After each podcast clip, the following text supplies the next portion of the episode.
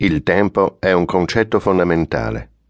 È il principio che sta alla base dei nostri sistemi fisici e biologici e ne permea l'essenza. È il linguaggio della mente che guida il nostro comportamento e definisce la nostra personalità. Il tempo è lo strumento che rende possibile l'interazione di gruppo e la creazione della cultura. Il dominio del tempo si estende fino agli estremi limiti dell'universo e penetra fino alle strutture minime della vita subatomica. Tra tutte le forme simboliche inventate dalla famiglia umana, il tempo rappresenta la forma più complessa. Il tempo è la finestra dell'uomo sul mondo. Con il tempo egli crea l'ordine e modella il tipo di mondo in cui vive. È anche convinto, tuttavia, che i suoi valori temporali siano garantiti, non perdendo mai di vista la funzione critica che essi svolgono nella definizione dell'ordine sociale. Ogni cultura ha un proprio complesso particolare di impronte temporali. Conoscere un popolo significa conoscere i valori temporali che ne improntano la vita. Per conoscere se stessi e il modo in cui si interagisce reciprocamente con il mondo, si deve dapprima comprendere la dinamica temporale che guida il cammino dell'uomo nella storia. Nelle parole dello scienziato Alfred Korzybski, l'Homo sapiens è il solo animale che impegni il tempo. Tutte le percezioni dell'uomo di se stesso e del mondo sono mediate dal modo in cui egli immagina, spiega, usa e riempie il tempo. Il tempo è allo stesso modo abbagliante e versatile, enigmatico e irritante. L'uomo può guardare davanti a sé, può addentrarsi nel passato, può staccarsi dal momento singolo e guardare se stesso da lontano.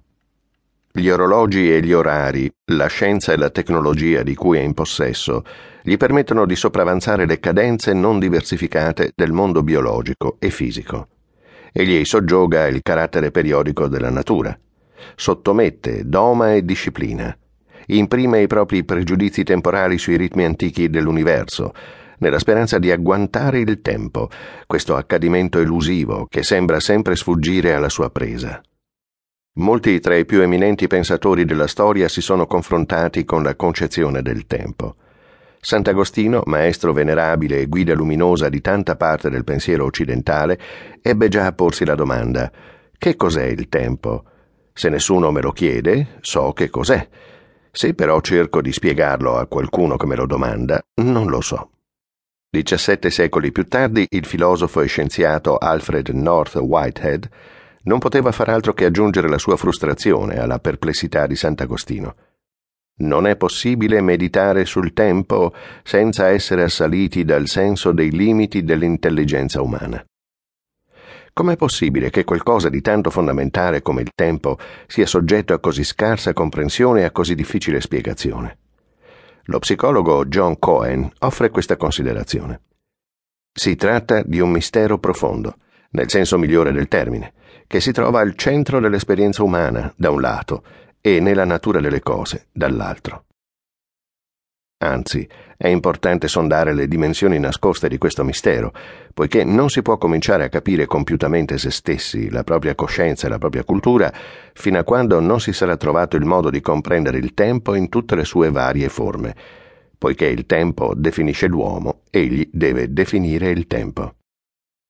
Si sta delineando una battaglia politica sul tempo. Il suo esito può determinare il corso della politica mondiale nel prossimo secolo.